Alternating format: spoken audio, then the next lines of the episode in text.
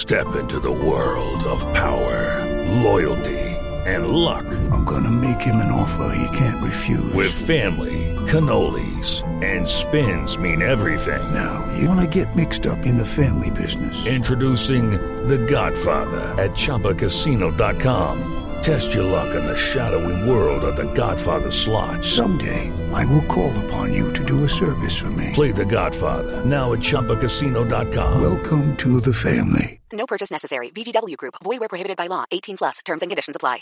Hello, it is Ryan, and we could all use an extra bright spot in our day, couldn't we? Just to make up for things like sitting in traffic, doing the dishes, counting your steps, you know, all the mundane stuff. That is why I'm such a big fan of Chumba Casino. Chumba Casino has all your favorite social casino style games that you can play for free anytime, anywhere with daily bonuses. That should brighten your day a little.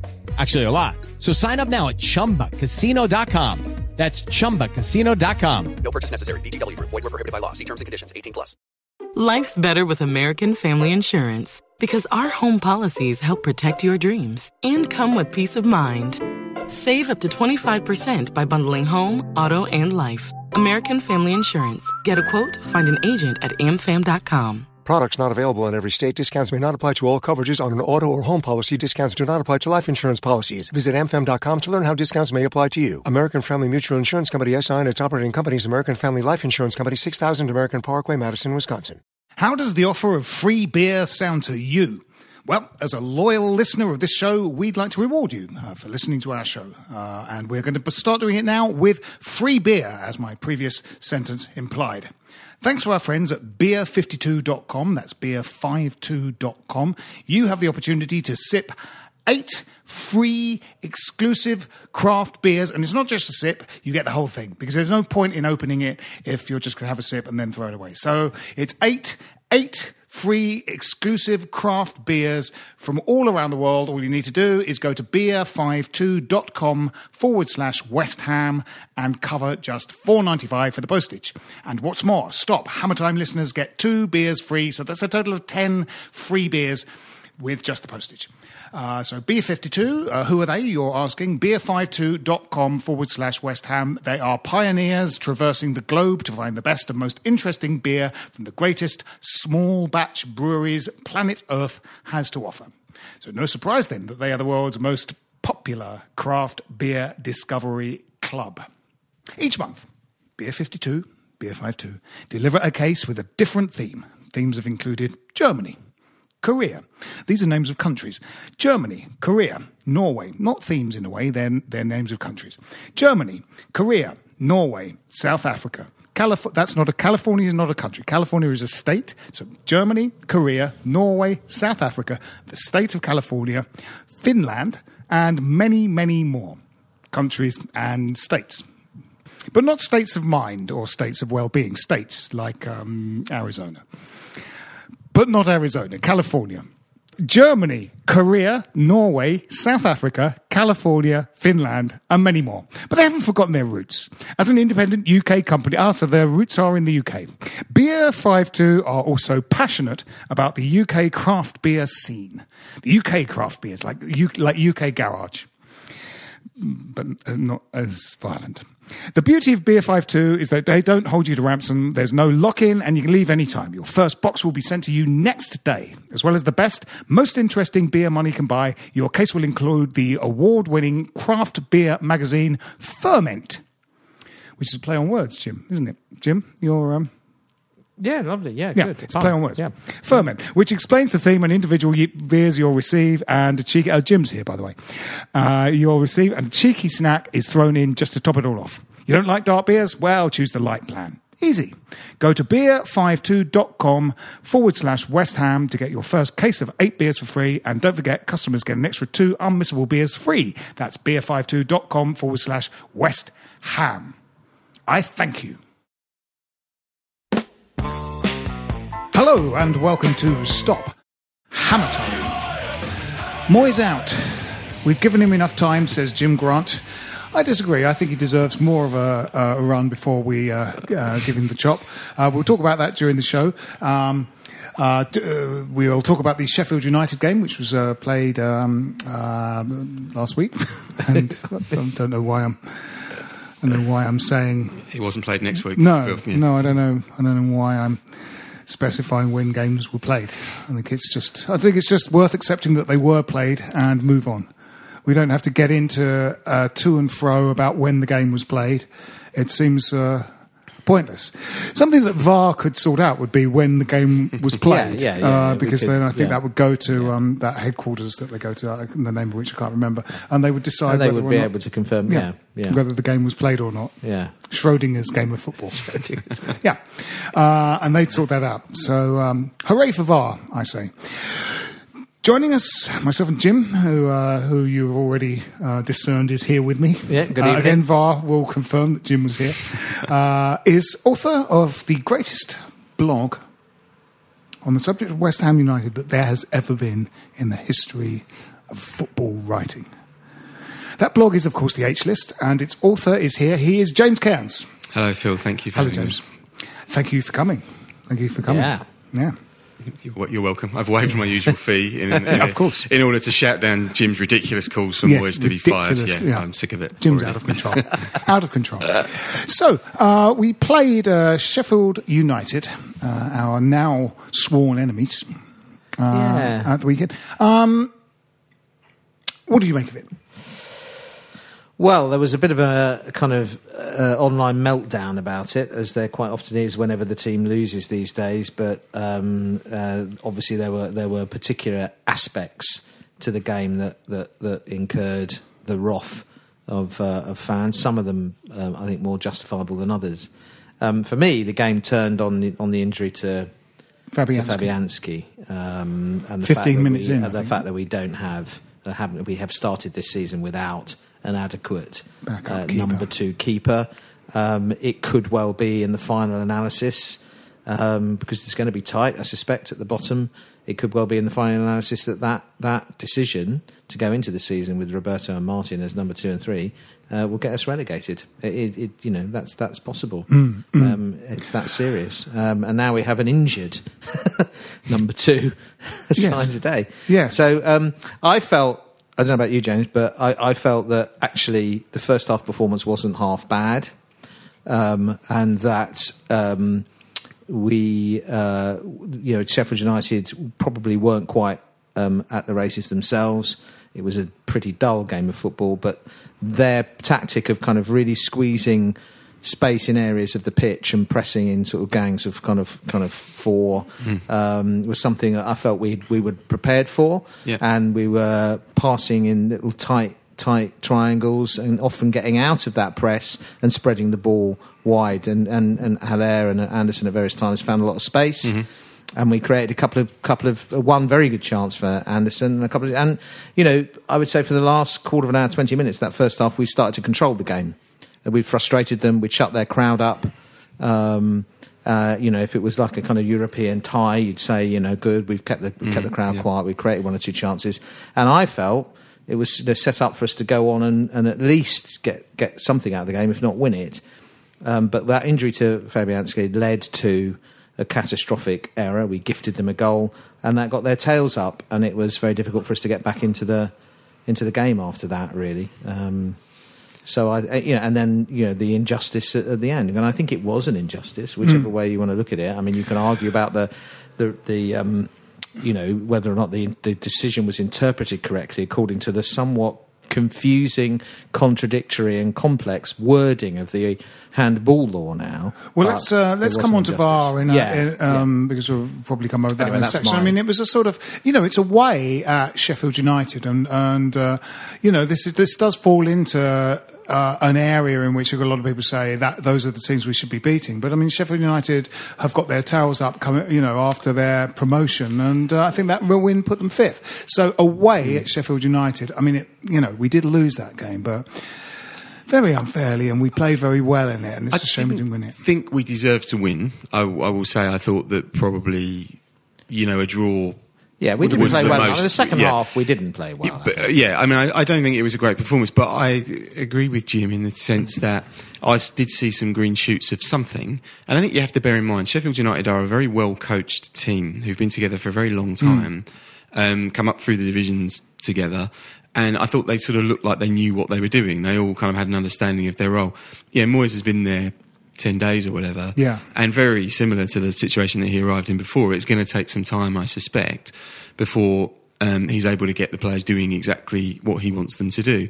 But I did see some sort of evidence of um, structure to the play. Yeah. I think that he set up to match them with the three at the back, which Pellegrini never would have done. I think that sort of No, no, displays a bit not. more tactical Yeah. flexibility than I Moyes is wondered given credit about the fact that he he had he he kind of went back to the three as more or less as it was in his first uh, Yes. time at the club. Yeah. Cresswell as Ogbonna the as the three, yeah. focal point and Cresswell on the left, and obviously Balbuena rather than Rice on the right. Um, and the, but the three against Gillingham was um, Balbuena in the middle and uh, Ogbonna left and Diop on the right. And I wonder whether, I mean, I worried, looking at the lineup, I worried about our right hand side. And I think it, it, you know, it was a, it was a bit of a problem. Our right hand side, Yeah. lack of pace. Well, Zabaleta as a Uh, wing you back know, is- is- is is stru- well, very his, his attacking instincts are quite, are quite good in some respects, but he just can't get up and down. yeah, like he yeah. used to, you know. Fredericks' physical abilities are so much more. Well, on at yeah, this for sure. yeah. Um, I think he plays Cresswell as part of the three because I think you need one of your back three to be able to distribute the ball. Yeah. and I Yeah. think you know the, the way that you set up with the three nowadays, particularly as they come very deep and pick the ball up off the keeper, invite teams onto them with the view that you play through that press. And then you have space to run onto, and we do have very good players on the counter. Yeah. Lanzini is very sort of press resistant because it's very hard to get the ball off, which I suspect is why they played him on Friday. We were saying before I think we thought part- I think was that, I think they felt they're going to have to do a lot of passing in tight Mm. areas, Yep, yep. and he's good at that. And he and Anderson, I thought Anderson had a decent, really decent first half. I thought he played well in the first half, and and didn't have a bad game overall. But he's now turning into someone that fans, kind of online fans, especially, kind of Yeah. target. I think. He's, Well, I mean, I you know, I think he, I think he um, was going nowhere, and now Moyes has arrived and might give him a little bit of direction. I mean, you know, uh, obviously it was great that he scored in Moyes' first game, but I think you know, if Moyes is going to come in and just you know run a rule over these players. It's not going to escape Moyes that that that Anderson is very talented, but uh, but I but think one of Moyes' best sort of abilities is identifying players who could be used in a different way than they currently are. Yeah. Think about Arnautovic. I mean, the, the pivotal moment of Arnautovic's West Ham career was Moyes switching him to playing up front. Playing through the middle. Changed him completely. Yeah, Um, I thought the, the decision to put Cresswell as a left-sided Yeah, defender last yeah. time worked very well, and he looks to have identified that Anderson, as a wide player, is a bit peripheral. Yeah. Yeah. You know, Yeah. I think part of the problem actually is the way the squad is constructed. The three-four-three makes certain of them like where would you play Antonio in Yeah. that in Yeah. that system? I don't Yeah. really know. Snodgrass, who I thought changed the game actually when he came on on Friday, I don't quite know where he plays No, in no. that system. But yeah, in the end, he's but got, he's, he's just our, got to get us he's out of our, trouble. isn't he's he? our versatile squad man, isn't Uh, yeah, he? agreed, he? He'll agreed. come in. He he shouldn't be starting on a regular basis, ideally, I don't think. But um, he's a very handy man to have on the bench. Yeah. He sets a tempo. He's competent. Your set piece delivery improves the instant he's on the pitch. Those free kicks that he was whipping in from deep were really excellent balls in, Yeah, weren't they? and Haller the corners are better. better, yeah. You know, Lanzini kind of floats them into the goalkeeper's arms, like you know, in the same way Noble used to. If you remember, Noble you took know, how depressing yeah. it was when Noble used to take out corners. terrible corner. You know, Yeah, absolutely. I mean, I think that I think that the uh, you know Watford have had their or are having their sort of revival. Southampton are having theirs. One hopes that we will have ours at some point, uh, and possibly the fact that if we if we can sort of be you know keep a couple of points or a point above the sort of bottom three when our revival comes uh, and when we start to sort of click, um, it'll help us to pull away because we'll already be a little bit clear of the bottom. I mean, the fixture list is difficult, isn't Yeah, it? it will have to come at home. You know, Yeah. the away fixtures look frightening. We play all of pretty much all of the top six away.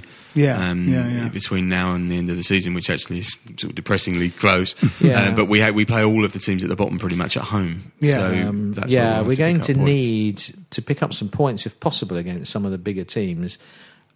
Or at least have morale boosting performances. You know, Mm, it's it, we, if we keep getting badly turned over or going three 0 down in twenty minutes, Mm, uh, that's going to ha- be soul sapping for them. I think. Um, you know, so I think Moyes. It's not just about necessarily.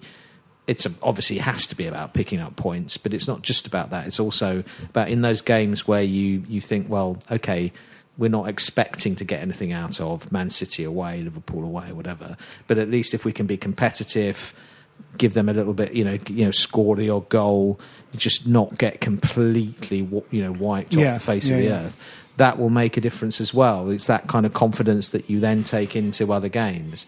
Um, so I think that's important. I think the Moyes um, performance away at Man City when he was manager previously, and we lost two one, but we were one Yeah. 0 up. Yeah. Yeah. defended really well, very stoutly, very organised. Was actually the first time I looked at him and thought, yeah, no, this guy seems to have a plan, Yeah. and the players seem to have bought into it. Yeah. Yeah. So I, I mean, I agree with you. I mean, Yeah. we played Liverpool twice in like four games or something at the end of this month. Yeah. Um, you know, a good performance in one of those two games. Not even. I mean, no one beats Liverpool, right? So No. just keeping it close, Anything, yeah, would be pretty get, good. Yeah, you know. Um, then, then those three London derbies in a row um, away at Spurs and Arsenal. I mean, Well, Arsenal away is not the terrifying prospect it No. once was. Spurs, we should have beaten them at home. We were first half. We were much the better side. They're, they're, they're, not much has changed with the change of manager. I don't think. Um, Chelsea, we've already beaten. Yeah. Um, got them at home. Um, they're they're vulnerable. I mean, it'll they're- they're also you know could turn you over as well. So I think those games could easily be quite close. Competitive games. There's the memory of beating Spurs at, uh, at, at, at their At their stadium. place, yeah. Mhm. So uh, London derbies are always going to be. They, those could easily be tight games. Yeah. So you never know. You never know. We often pick up points in unexpected places. Uh, and then go and lose the games where you think, oh well, this is where we, we know we really should win. So against the Blades, we um, we were less good in the second half. Uh, we uh, Yeah, after we the conceded, goal, the goal knocked the stuffing out of us a bit. bit, We fell yeah. apart, but we did. Um, we did score a goal in the closing minutes of the game, and this was a uh, this is a VAR story. Um, Yeah, yeah. I mean, we were close to scoring two, in fact, cause, because um, we had one ruled out correctly, as it happens for, for offside. But it was close; it was tight, you know. And and, uh, and he also got in legitimately around the back with a Should header better, that he yeah. possibly should have done better. I mean, he did that thing that everyone says head it down, but he headed it so down it also went over the bar. Yeah. Um, And but- Lanzini, you know, when the defender yeah, fell over, had, yeah, he, yeah. better. They made a similar kind of ricket at the back, and yeah, Lanzini could have. But they, what happens was they closed down that space behind him so well. They Yeah. worked so hard. You know, they definitely raised their game after they scored. There's Yeah, no, and their crowd yeah. got behind them. So it was, you know, um, yeah, the VAR decision. Well, you know, there's lots of sort of arguing about it. They they they have changed the handball law so that. Um, any handball, I think the wording of it is in the scoring or the creating of a goal, whether accidental or not, is now going to lead to the goal being disallowed. And I think there are there are so many problems with that. Uh, You know, where do you begin? The first thing you begin is that what you've done there is you've created a handball law in which something that is handball in one part of the pitch is not Isn't handball in another part. yeah. And I think if you fiddle with the laws of a game, to that extent, you're running into trouble. I mean, it should be consistent, shouldn't it? I mean, you know, a foul should be a foul wherever wherever it is on the pitch. Handball is handball. We all grew up as schoolboys playing, and I, you know, refereed uh, junior leagues and so on, uh, knowing that the handball was was deliberate. It was if it's deliberate, so it had to be ball to hand. Uh, uh, sorry, not Hand ball to to hand, ball. but hand Yeah. to ball was as as and it you know so it had to be an action, a deliberate action on the part of the player uh, to um, and and players putting their hands up in front of their face to stop them getting hurt was not seen as No, no, hand to absolutely. ball in that way because it's an instinctive no. thing that you do. I mean, I'm still smarting from from the uh, Crystal Palace Declan Rice uh, handball that ga- that gave them a penalty because it, you know, it was so close and, and he he jumps and uh, if the ball doesn't hit his hands, it just hits his body anyway. He's just in the way of the ball. The fact that it hits his hand, and I mean that's a little bit what I thought about that. Um, the Rice thing, the defender fails to clear the ball by kicking it against Rice's body. Yeah. And it just happens to be his hand, and Rice's momentum Yeah. keeps the ball going. And that's a sort of failure of defence rather than Rice somehow seen, sort of cynically gaining an advantage Yeah. by handling the ball. I mean, I don't think anybody particularly thinks that when you look at the rule being implemented in that particular situation that it's given a good outcome. I mean, even I don't think Sheffield United fans would look at that No. and think that goal should have been disallowed. But, you know, I suspect the rule will change, but it doesn't help us, you know. And, we- and as Jim But said, the- you know, that could be the difference uh, between uh, uh, promotion the- or you know, staying up yeah, I mean, the law has become an ass in that, in that, Yes. in the sense that it also says, in a contradictory way, that oh, there is such a thing as accidental, you know, ricochets and balls being headed from very close range against players. They can't help, so they won't be penalised. So, in the one sense, is it won't be penalised that kind of incident where. So, if that had happened in any other part of the pitch, in any other circumstances, there wouldn't even have been a video review of it because it would have been fine. Um, the fact that a goal came at the end of it. Now, how far back do you take the offence Yeah. in terms of the creation of what is that? I think that wording was intended to mean nobody should punch the ball into the goal or bounce off their hand into the goal, or the assist shouldn't be by someone's, you know, inadvertently or, or deliberately by someone's arm. Uh, the ball was headed from no yards against uh, Declan Rice's arm, which happened to be where it was simply because you use your The arms when you're running. running. Um, it then kind of bobbled around a bit. He got control of it, so he didn't use his hand to get control of the ball, um, and then beat two players Yeah. and slotted in a pass, which was beautifully finished fr- uh, from an onside position by Snodgrass. Yeah. Well, I don't think that. Arguably, that means that the goal wasn't created by an inadvertent use of the hand. It's a really that's open to interpretation, isn't it? How far back do you go? Yeah, yeah. and I think part of the problem, the, the bigger problem I have with VAR actually is the inconsistency of its application. So the Van Dijk one is the one that lots of West Ham fans were pointing to the day after. So Yeah. Can't recall who it was against. Might have been Wolves, but Yeah. he clearly handled the ball, then played a, a long ball, which was the assist to Yes. I think Firmino or Mane who scored. Yeah. And the the actual official reason that it was given the following day for why it was allowed was it was too far back Yeah. to, to be yeah. Right. considered to impact So, on the goal. exactly. But he, you know, brought the ball down with his hand and then played a through ball. Yeah. So that inconsistency is the thing that annoys me more. And actually, I would would have before this season broadly described myself as a as a, um, a supporter of VAR. I felt that bringing in this in as a kind of neutral decision maker would actually be very good for teams like West Ham because you wouldn't end up with different applications of the rules between big teams and small teams. But actually, what we're all sort of fans of any club are now saying is, well, it'll just even itself out at the end of the season. Well- we were saying that before. Yeah, yeah. The so there's is- no difference. We're The not, we're not in a, in yeah, a better look, an, an officious twat with a whistle or with a flag uh, is still an officious twat if you give him a computer. And actually, you're giving him more tools with which to be an officious twat. Yeah. And, um, you know, there are all kinds of problems with it that I think are a real shame because I'm, I'm with you. I, I just don't think you can hold back the tide. You can't be Canute. You can't hold, hold back the tide of technology with this endless analysis of replays. Most fans, probably if you ask them, wanted some form of Yes, yeah, of, of evening up of the situation. We didn't want like the goal we conceded last season against uh, Liverpool at home, where Milner was probably three Yeah, yards yeah, offside yeah. when the ball was played. You know, uh, that was the kind of mistake it was supposed to correct. Big, obvious, glaring errors. And um, now they've got so they're enjoying the toy, boys with toys, so much that this kind of you know, for example, the lines across the pitch that they draw for the offside decisions, Yeah. which are questionable in their accuracy in terms of the kind of fine, in terms of how much a frame, you know, what Yes, what what yeah, yeah, fraction of a second yeah. of frame is, and the exact point that a ball is playing. If they're going to say someone's big toe or someone's shoulder or whatever is offside, you know, essentially, if you think of it about sort of, uh, sports where it's settled in and is starting to be used more successfully, take LBW in cricket they realised at some point that actually um, uh, Hawkeye's not always absolutely right with, with a ball hitting the stumps. So they brought in this um- umpire's call thing. So if if if um, you know the ball is is is, is bowled and it's just clipping the stumps, they call that umpire's call. cool, So yeah. so you know that could be out or not out depending on what, what the original decision was. And it seems to me that if I'm a linesman and I'm working with the offside law, which is which is kind of level is onside, and I uh, I I don't flag for a goal where the where maybe an inch of a person's body is offside, I've made the correct decision. To be honest, Yes. I haven't made a mistake, and you shouldn't go interfering with that. If I if I if I get it wrong and the guy's two or three yards offside, and I had I didn't flag, fair enough.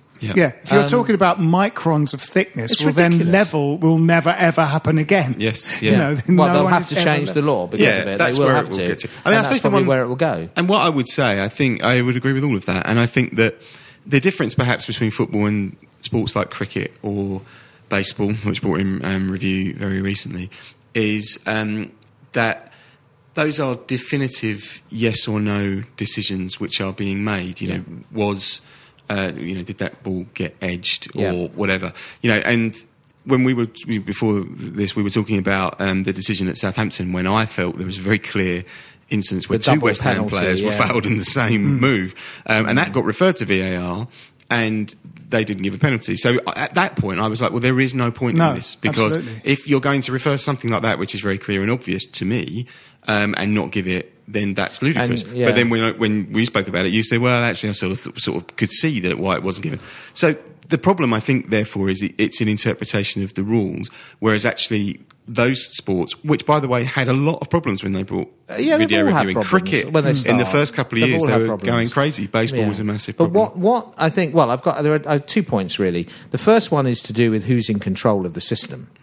Um, I think those penalty ones that you're referring to, you know, uh, in a sense, the idea that has the referee made a glaring, glaring error. Um, uh, it, uh, all of those were mess- and the Noble one that was given, which went the other Yeah, way, which I thought should not have been a penalty, it- it yeah, yeah. In each case, the VAR looked at it and said, the referee's given a penalty for this. Have I got a reason to turn that around? Have I got a reason to say? And that's very similar to the cricket soft signal on the field. Mm-hmm. So when somebody has kind of just. Have they caught it or have they caught it on half volley? Yeah. Difficult to tell. What the umpire says to the video referee is, look, well, we think it's probably out, but can you check it, please? Or when the rugby uh, referee says to the video referee, look, I think it's a try, but can you just check that the Yes, ball was yeah. grounded? So I'm in charge as the official. So the referee's given a penalty. Is there enough reason to turn it over?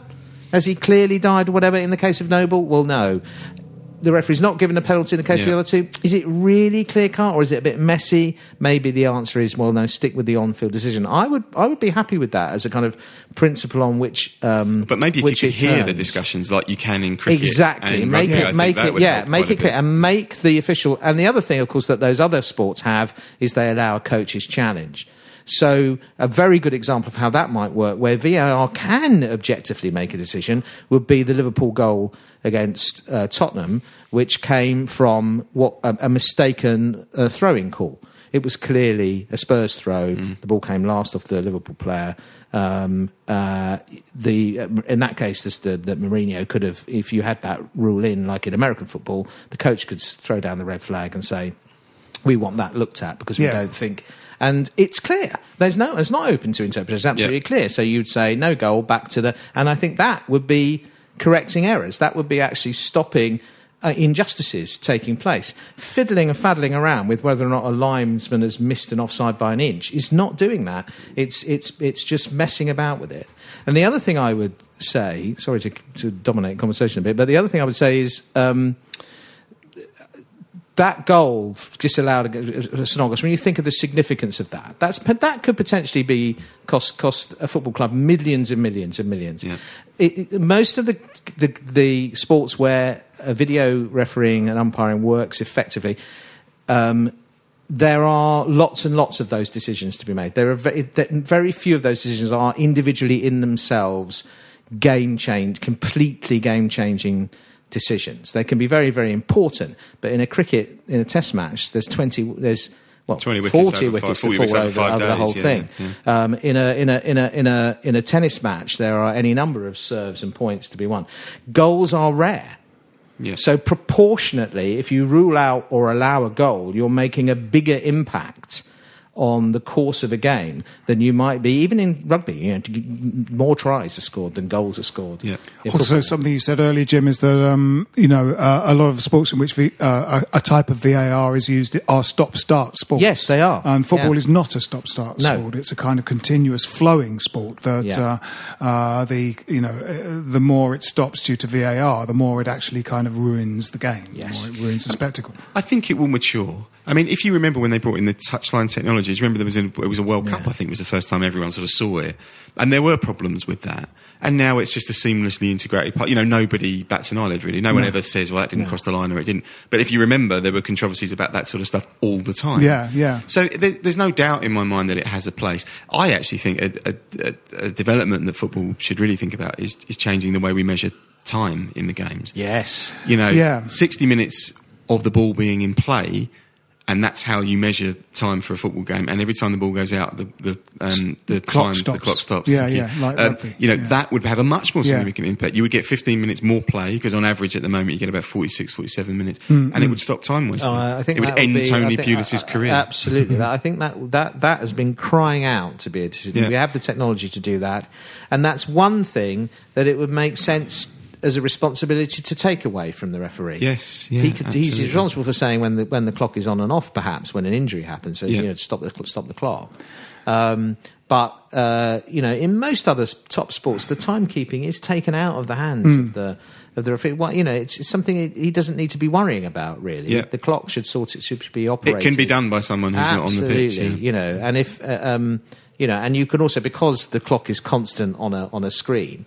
You know, if if it, if it does run on when it shouldn't run on, you can wind it back. They do that in American football. Yeah, yeah, Start yeah. the clock at this point. Absolutely. You know, and uh, I think that would be yeah much much better. Then we wouldn't have all this ridiculous you know Fergie time that we used to Yeah, have, and, yeah. and all this kind of arguing about injuries and whether, how long they should Yeah, be. You know, completely. I think one real problem is that football is run by stupid people, stupid, Yeah, greedy yeah, people, and uh, the that's reflected in how VAR is used. There's nothing wrong with the technology; it takes a video of the event and shows you what happened. However, the interpretation of those events. Um, more or less because it's a because it's a kind of a, a subjective event that we then go we'll look at it empirically on this video but then it's viewed subjectively.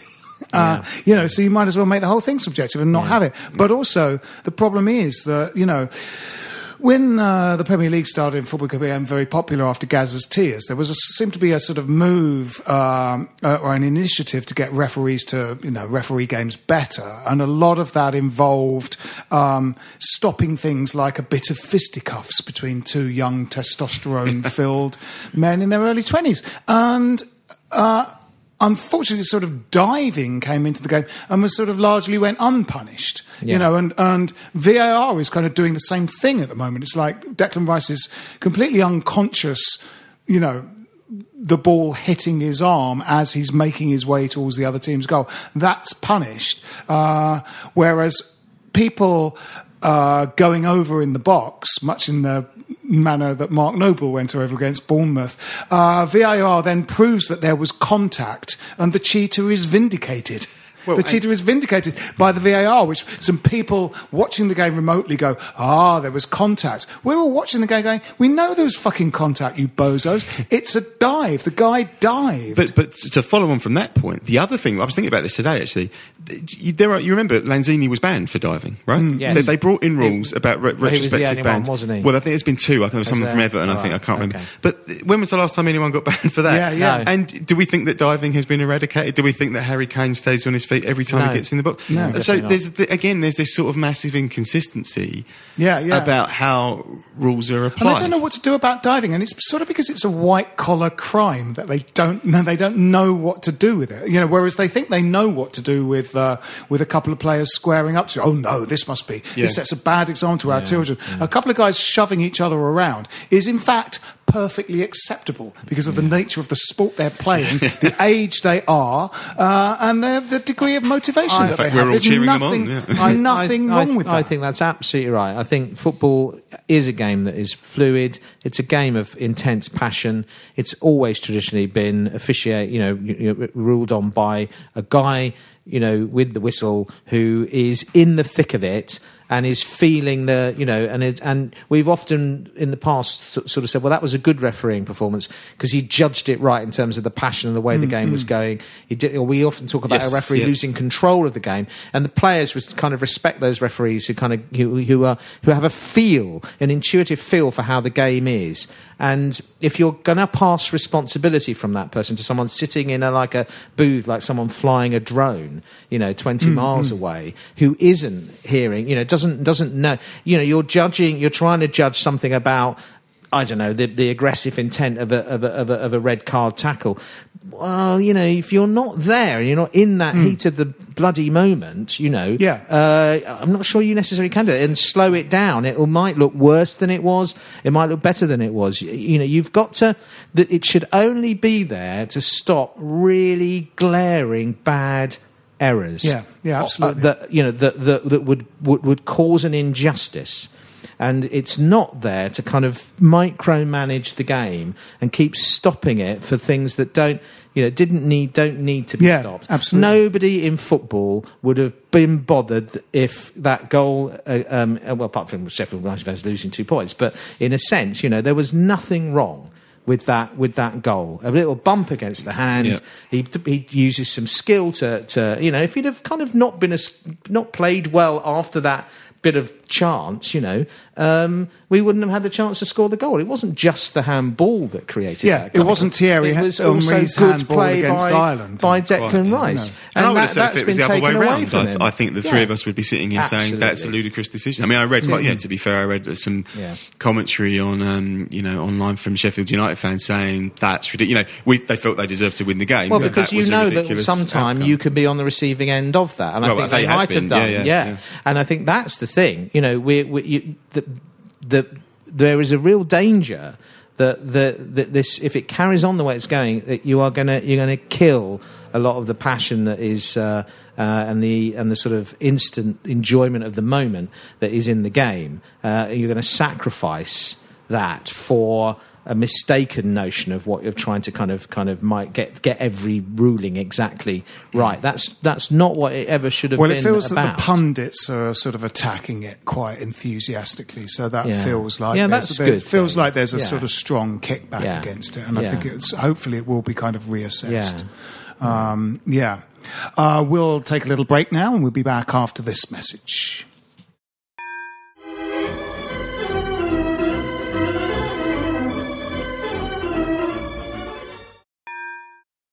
Hello and welcome to Seeing Red, a true crime podcast brought to you by me, Mark, and my co host Bethan. Each week we take a deep dive into the dark world of true crime. Cases have ranged from the murder of Christina Abbott, a high class escort who was killed by a sadistic client, to the Peru 2, a pair of young women convicted of smuggling drugs in South America. Whilst always respectful to the victims of these crimes, we do like to tell each story in our own unique style, with humour and lots of swearing. Join us every Wednesday for a new episode of Seeing Red, a true crime podcast, wherever you get yours. Welcome back. Uh, have we said everything there is to be said about VAR? I think we. I think we we, we talked for about twenty five minutes For about time VAR. being, so Yeah, I mean, I suspect not actually, No, but no, you know, no, no. I think we've probably said everything that's reasonable to say tonight. yeah. But it, um, you know, uh, Moyes has won two and lost one, and uh, and you know, Sheffield United are sort of flying at the moment. We went up there, and we, you know, we, we sort of we deserved a draw probably, and we played well in spells of that game. And uh, so, um, as we say, there are difficult games Yeah, coming up. Yeah. Uh, Were you troubled a little bit after the game? Um, I was a little bit. I, am not quite sure what he came out with some slightly odd things. I thought after the game in his interview, in which he said we'd played really, really well. I'm really proud of the players. Couldn't ask anything more of them. All that kind of stuff. And we deserved, if not to win the game, at least getting something out of it. Now, I did think that was cloud cuckoo land, really. So, was he doing that? Do you think to protect the players a bit? And and I, I never put any stock of, in anything you that know- managers say. I mean, No. Pellegrini never said anything of any interest in the entire time he was here. Nothing. In any context at all, he never said anything meaningful. No, no. You know, Ferguson famously never um, you know, criticise No. these players. Hmm. Um, I suspect Moyes is probably looking at it like, I need to try and build confidence. I need Yeah, to, that's- yeah. you know, build some sort of rapport with these guys, but also get them believing that we're moving in the right direction. So, I, I mean, I, as I say, I don't put much stock in it Yeah. anyway. But I, I mean, I agree. I, Yeah. I don't, what he said was Uh, crazy, yeah. but Yeah. in the end, it it wasn't doesn't as crazy or as irritating as Jamie Carragher's constant, uh, thoroughly irritating uh, co-commentary, in which he seemed to be depicting Sheffield United as this awesome. Uh, it was like we were trying to play Real Madrid, and you Yeah. know he hates West Ham, doesn't he? He He, hates. he seemed Ham. almost like annoyed on like he'd had to give up his Friday night. He had big, he had bigger and better plans than watching West Ham play, which might well be stand true him. of all of us. I Can't actually, stand still. him. I think you know. I, I, I, uh, everybody should be given second chances and so on. But any, anyone who is the kind of person who winds down his window and spits at a child in that way, Hmm. you're not a nice. But you can't. That's not nice. You're not. That's you know. Uh, uh, I, yeah, I'm amazed he's still got a job. 'Cause Yes, he's a shit he seems like a dick. He's an absolutely shit. I think, uh, commentator- in terms of building confidence, I think Moyes, uh, you know, M- Moyes inherited uh, sort of a dysfunctional team with some untalented footballers in it after Bilic. Now he has a team that, again, it's unbalanced, but there are a couple of players in it who are a little bit stripped of confidence. Haller and Anderson would be the two that sort of jump out at me, and I think that's a sort of Haller, important. That's an important difference between this time and last time is that there are you know, certainly those two players are really capable of sort of putting on a show, you know, playing would some really good football. Haller would be he, this sort of turnaround, the, the equivalent of Arnautovic, who, if you remember at the time, was sort of being booed and you know he got sent off, hadn't he, at, um, at Yeah. Southampton on his first yeah, or second yeah, game, yeah, yeah. had done nothing to justify his take, but was being played in a wide left position and was Yeah. completely ineffective. And as I say, once he sort of brought him into the centre forward position, gave him no defensive responsibilities at all. Yeah, yeah. And he, he- you know, he grew in confidence. He has to do something similar with Haller. I mean, Haller was one of the best forwards, most highly sort of sought after Yeah, forwards yeah. in Europe last year, but playing Yeah. in a totally different system than I- anything Pellegrini ever I think one in. problem with that is, I mean, we, we, we, we, we've repeatedly talked about the odd transfer policy and the problems that we have in central midfield that have been Yeah. going on for some while. Um, but I also think, you know, looking at it objectively now, we've got a problem at the top end of the team as well because they've invested a lot of money to bring in, as you say, a top top class striker, and he must essentially be that, I think. And he looked it when he came in, even though we lost to that Man City badly. He looked a player in, Yeah, that, yeah. in that first half against Man City. Um, uh, and the confidence has all drained away. But the problem is you can't rotate him out of the side. If, with with, with An, Antonio injured, Ajeti looks like a National League player. He didn't even get I on the think- bench, did he, I think we'd Friday? be better off by you know bringing off that, that guy who plays up front for Bromley. You know, he'd be better. He'd do a better job than uh, than Ajeti. He just doesn't look like a No. top level player to me. Um, and he's and, and managers seem to be you know looking at him and thinking, no, you're not because you're not going to get even you know you're not going to get a kick. We've got Jordan Hugill on loan. Um, apart from that, we don't, see, you know, we don't seem to have anyone. Um, and, They're an yeah, we- injury you know, to you Haller know, away you from know, absolute uh, disaster. Yeah, Yeah. what is going to happen if that if he gets crocked in the next game? Yeah. well, it, worst case scenario, we don't do anything about that situation, and he gets crocked in the first game in February. We are down. I, I mean, I, you know, we are in real trouble. if Well, that would be very 2003, you know, Ian Pearce Yeah. up front, all that kind Yeah, of stuff. I mean, yeah. like, yeah, you're right. I mean, they would have, I suppose they'd have to You know. play Ajeti, who, in the entire time he's been here, has never done a single thing to convince Doesn't me that he has any like ability. He, yeah, Yeah. absolutely. He- I mean, Lucas he Perez doesn't even get involved in the game. better. Yes, and, Yeah. and you know, yeah, right. absolutely. He was he well you know, Scored quite a few key goals. some goals. Yeah. But um, and you know, Antonio is not actually a striker. Um, you know, there, there, there, Well, he's a permacroc. I mean, he's Yeah. played nine games, I think, this season or something, Yeah, yeah. isn't it? I mean, But I think he know. was. I mean, I thought at Southampton he was absolutely brilliant. He was You know, amazing, he yeah, does yeah. have that We sort went of that, ability, doesn't he, to um, Yeah. to impact Oh, games. he's terrific. But I, agree. I mean, I, I- think his body him, but- but he's a kind of wide, you know, he's a sort of wide player. He's not a, he's sort of, you know, I think he's, um, to put your sort of all of your goal scoring eggs in an Antonio shaped basket is like he's going to miss a lot of sitters. I mean, I think he is a better centre forward than he is wide player at this point. But I agree, he's too inconsistent a finisher. So Yeah. when he plays well, he is absolutely fantastic.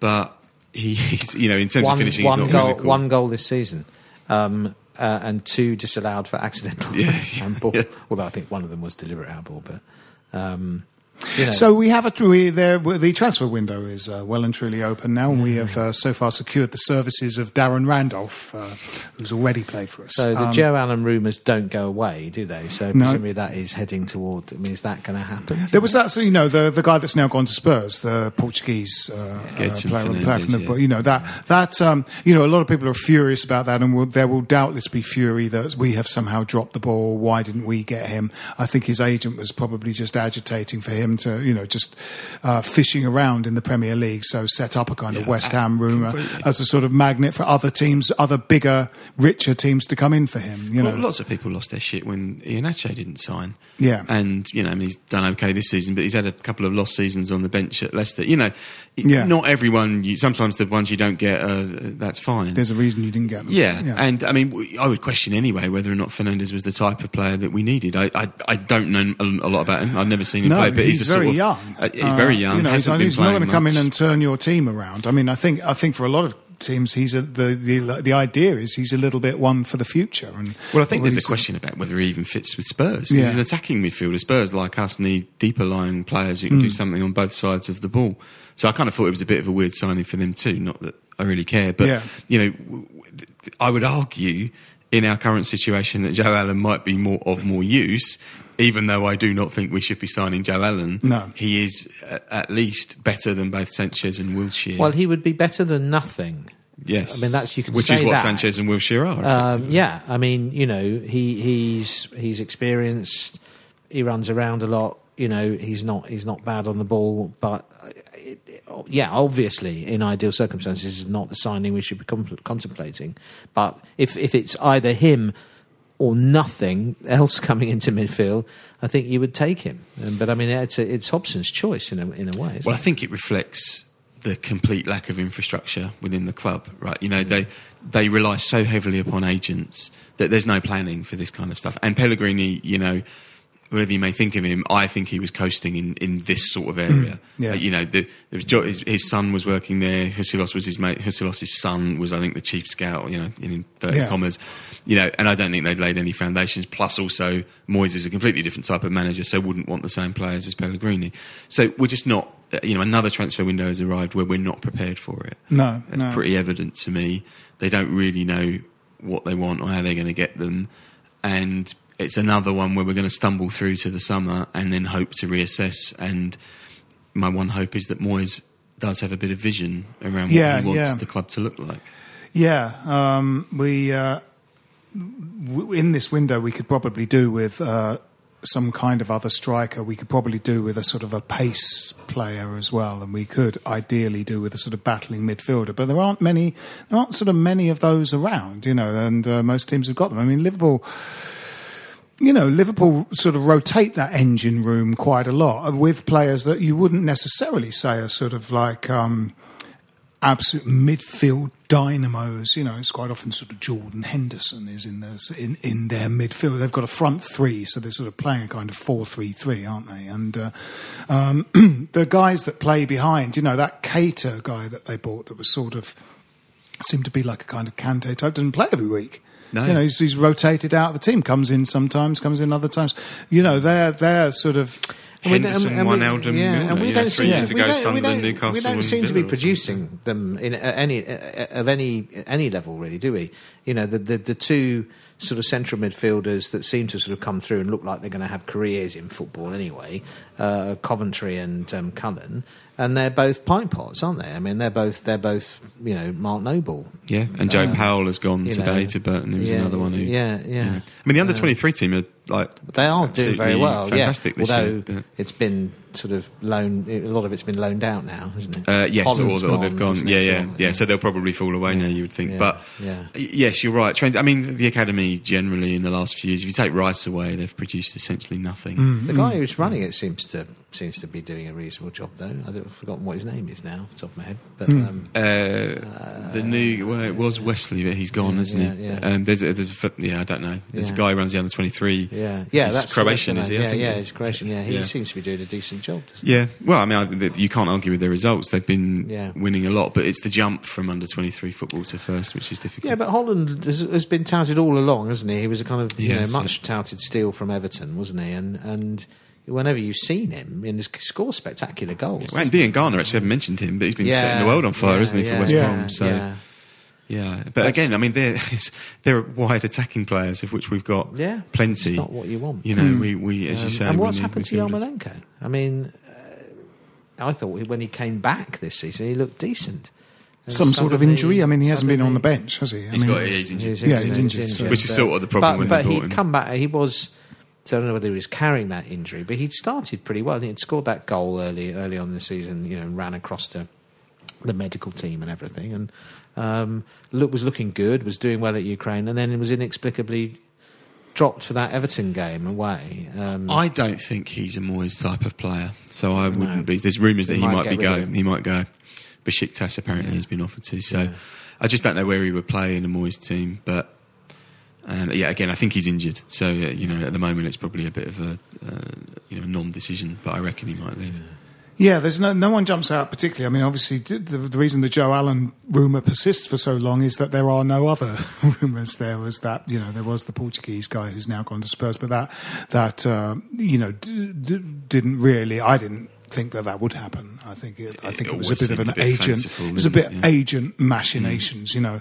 Um, we could definitely do with bringing some people in, but we are in a position also of sort of trying to get one or two other people to play better. You know, sort of Haller and uh, um, Anderson in particular. So finding a system in which those people work. A, a pace player would be very handy because we have, we do have sort of players that can play wide, but they're not quick. You know, Snodgrass and Hours are not sort of quick.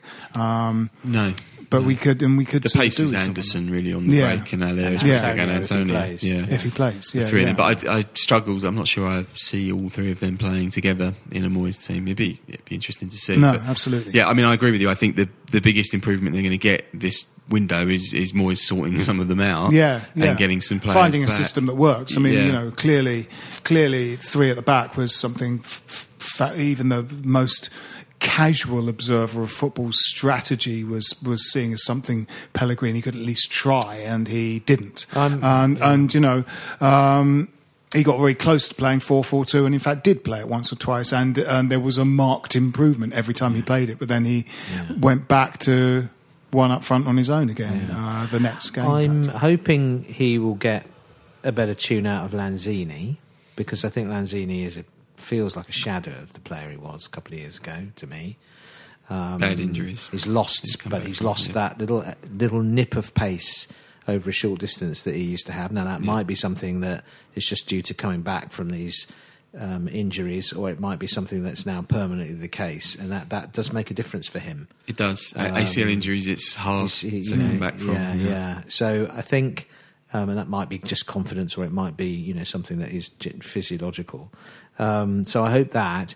I also think he possibly is. Hopefully, is he going to do something to make Diop better? Because I think Diop has gone slightly backwards. Um, and I, you know, there's been rumours about money coming in for him, hasn't there? Hmm. Well, do I- you know, he's honest, if gonna- somebody offers 50 million for Diop, I would be tempted to take it because I'm not sure he's going to be the complete centre half. Well, I'm not sure he's going to. Moyes doesn't fancy him, right? He hasn't. He didn't play him on um, Right. on Saturday. He, interesting, he played it? Cresswell Yeah. for the reasons we were Yeah. saying before. You know, I think he needs a passer in Yeah. there. Yeah. Um, but he played Balbuena on the other side, Yeah. who then you know promptly put cement in his boots at half time and gave that goal away. Yeah, but yeah. you know, I, I don't know. I mean, it's difficult. You know, Diop has the kind of profile you want. He's young. Yes, they bought I was him. They spent money on him. signing. Yeah, but he has that growth, doesn't he? You know, that but, but ability. I to- felt he, uh, yeah, I just felt under Pellegrini he didn't he didn't improve. He But I, didn't- yeah, and I would lay that at Pellegrini's door as much as anyone because Pellegrini seemed to spend no time whatsoever focusing on on uh, Yeah.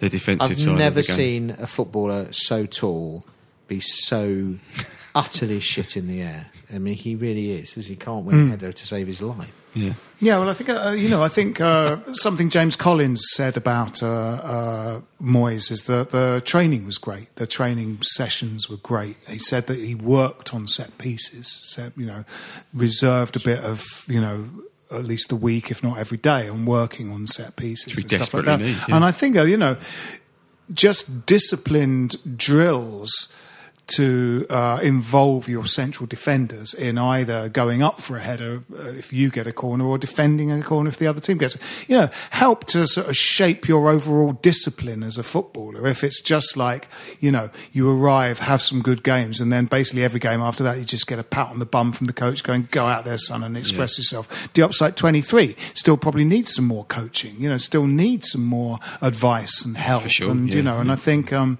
uh, you know, from from the sound of it, you know, Moyes' uh, sessions are structured, and there's a kind of there's there is a sort of what are we trying to achieve aspect to them, rather than a just let's just go out and practice Yes. until two o'clock and then go home. Well, I mean, I, the, the, when Moyes was let go last time, I felt he should have been given more consideration, and the reason behind that was I felt he had demonstrated he had a, the ability to sort of conceive and implement a vision. Hmm.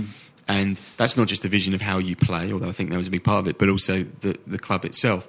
And, you know, we don't have a director of football because Sullivan either doesn't want to yield that power to someone else or he doesn't really understand it. Husillos was, wasn't a director of football in, No. in a meaningful sense. He was Pellegrini's personal agent, effectively, as far as I can tell. So, actually, one of the things that I, one of the reasons I quite like Moyes' appointment is that he is a manager who seems to understand that the club's infrastructure is very important, and hmm, therefore, hmm. you know, we saw at Everton, albeit it's a decade ago, but he did try and implement that kind of stuff, and he did try and put processes in place for purchasing players and Yeah, yeah. having a sort of future state in mind when he was developing the team and the youth team and all that kind of stuff. So if he can survive, or if we can survive this season, which I do think is a bit of an if, I I have some hope that he might try and implement some of that Yeah, stuff. yeah. Sort of almost in spite of Sullivan. Yeah, yeah, absolutely. You know, because we desperately need that. We we are. Um, you know, contrary to how most teams are run, we are still pretty old-fashioned in the way we approach. Yeah, it. yeah, and I think I think a manager does to a degree have to kind of uh, you know move the chairman around a bit, you know, get them to do their willing in in that sort of you know in a kind of. Uh, um, that kind of psychological way of making someone think that they've had an idea. You know, it's like Yes. you know Yeah. what I mean? Yeah, talking of the chairman, we probably should at least mention the fact that there is a, a return to protest. There is a protest yes, planned that's right, yeah. for the game on uh, on Saturday. A static protest is not uh, not a march. This Uh, time, yeah. do you know much about that, James? Or No, so it's it's organised by a group called Hammers United, um, who I think probably would admit they've been looking, I think, to try and get dialogue with the club and been rebuffed. Same with the Independent Supporters Association, um, because the club have this sort of um, official supporters board, which is essentially a um, a, a, a sham. Um, so Hammers United, I think, have been trying to, to, to get in dialogue with them, failed. The, the the issue I have with it, I wish them every success actually, because I think we've reached a point where you know, a decade of Sullivan and Gold's ownership has moved us from 17th in the league table to 16th or whatever it is, you know, um, and we now have no um, stadium. My problem with it is, I, there's, to me at least, they haven't clearly articulated what their aim is. So I think it's fine to protest and say we are unhappy with the state of things. yeah. But I think you need to have some sort of vision of what you then subsequently want. I believe what they want is for Gold and Sullivan to sell yes. uh, you know, so fine. You know, I'm, I'm not disagreeing with that. But as I wrote the, the, recently the thrust article, of that article was that we've all got to just be patient and wait for that. that Yes. they're, that, that, they're going to do it, but they're not going to do it until they don't get financially correct. penalised. 2023. I, I mean, I don't have that as fact, but my opinion, No. as, as having Yeah, looked at it and studied yeah. what's going on with the account, Yeah. Uh, 2023 is when they can sell without giving funds back to the public purse. Therefore, they're not going to do it before then. No. But it looks to me like they're clearing the books financially in such a way that the asset, or sorry, the the um, the balance sheet will be very healthy for any buyer who comes in. Which is all, by the way, to do with the television money. It's nothing particularly to do with any commercial genius on uh, Karen Brady's behalf. Um, you know, but they are sort of setting the, the stage for that. The asset of uh, the stadium has been sold, um, so they've got the ideal scenario now as owners, where they're just paying two million pound a year to sort of rent Yeah, uh, rent yeah. something. Anytime fans want to protest about that, they just sort of shrug their shoulders and say, "Well, you need to speak to the mayor." You know, so they're in a Yeah. good position to sell, but for us as fans, it's a sort of weird purgatory because they're not going to invest in things like a training ground, which is the thing I keep coming back to. Yeah. That was the canary in the coal mine when they just did that bodge job over at Rush Green and you know stuck a couple of port cabins in, Yeah, and yeah. painted it. You know, while Southampton, Leicester, Brighton were spending. Yeah. 60, 100 million pounds on their training facilities. Yeah, yeah. You know, that, that was it. And the reason that the, the, the owners are not going to invest in something like that is because if you commit to that sort of capital expenditure, that de- It's de- not a saleable decreases the value. Whereas Yeah. players are. Mm, Correct. Yeah. Yeah. So you, if, if the new owners come in and don't want Sébastien Haller, they can sell him. Yes. If they come in and they don't want to spend money on a training ground, they, they, they can't do anything about that because they've No. already committed to it. So that's the problem. We should uh, probably wrap this up and uh, look uh, forward to, to the Everton game of the weekend. Everton have a new manager. Um, you know, there was a sort of a, a little bit of a, uh, waves of discontent about sort of uh, Ancelotti's appointment at Everton somehow showing a lack of kind of ambition on, on our part. And I mean, I have to say, surely that's what Pellegrini was. Was, Yeah, was, yeah. was that ambition? It's like I, I wasn't, you know, I, you know, I'm not the biggest fan of, of the board, but I I don't think that. Uh, again, I think it is slightly this sort of um, prejudice towards English managers thinking that they're they're all sort of a bit doer and workmanlike, so that basically you would you would bracket Moyes with Pulis and Allardyce and you know I don't think it's particularly. no, I don't think Yeah, I don't no. think that's accurate. So, so you know, the the notion that Ancelotti would sort of come in and transform a struggling team is uh, pretty errant, I think. And uh, I, I'm I I would not necessarily been a huge advocate for us getting Ancelotti, for example. I Agreed. I'm not. I mean, yeah. I'm not sure Everton fans necessarily think he's quite the right, Right. guy for them. You No. know, he's Oh, quite interesting. It's quite a pragmatic sort of manager who you. I'm not sure you'd get him in in this circumstance where they need to rebuild. Yeah, that's right. You know, a bit I- like us. They've spent Yeah. the wasted yeah. shed loads well, of money. yeah, yeah, absolutely. Um, so, well, so the, the game up there was a massive disappointment, wasn't it? Because it came, it was just after the international break. Uh, we we were still in a position where a couple of wins would put us in kind of contention Yeah. for a. European place. They were in disarray, really, um, and uh, we absolutely just turned up as if we just had to stroll around Yeah. like a training game, you know. And they played with some intensity for probably the first time ever. Yeah, yeah. that Or that season. season. Yeah, yeah. yeah. um, and uh, we were badly beaten. I thought. Um, so I think we just have to we have to we have to flip that, and we have to play with intensity. We have to play with with aggression and, and intensity. So I'm hoping. I think you know it's the kind of game where. You know, Snodgrass will get stuck in. I'd like to hmm. see Fornals involved because I think he's got energy and Yeah. and get Yeah. stuck in. You know, it, it's it's a roll your sleeves up, yeah. grind out an ugly win kind of game. But I think you know the the result is absolutely everything. On Yeah, Saturday. yeah. I'm not bothered. I don't care if it bounces in off someone's arse in the 95th minute. We have to win this game. we have players. They they have players. We have to keep quiet. And I hope they? the crowd- Richarlison and Calvert Yeah, Lewin yeah. have to be kept Yeah, quiet in that yeah. game, Yes. and uh, you know Theo yeah. Walcott as well. Yeah. You know they've got dangerous players. They're they're they're a pretty good outfit. Um, you know, and my one slight concern with the protest thing is we need a crowd that's up for it as well. As, as well, it needs to be a bit like that Leicester game.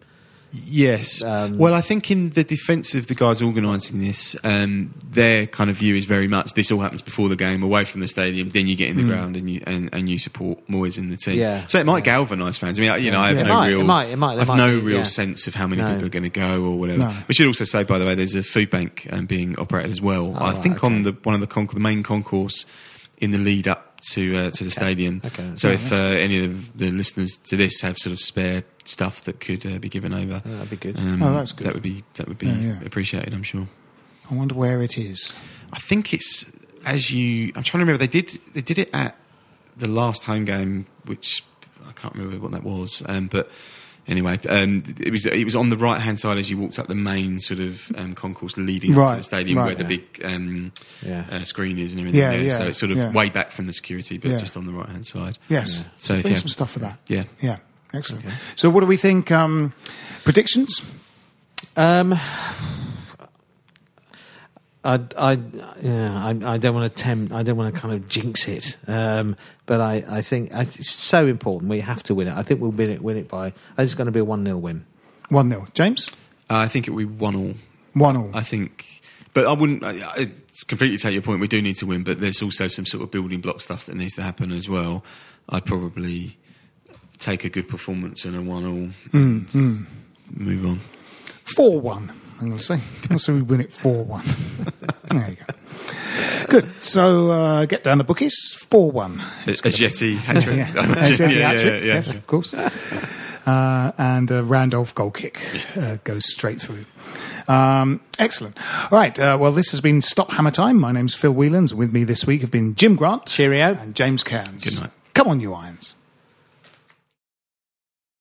This is a playback media production.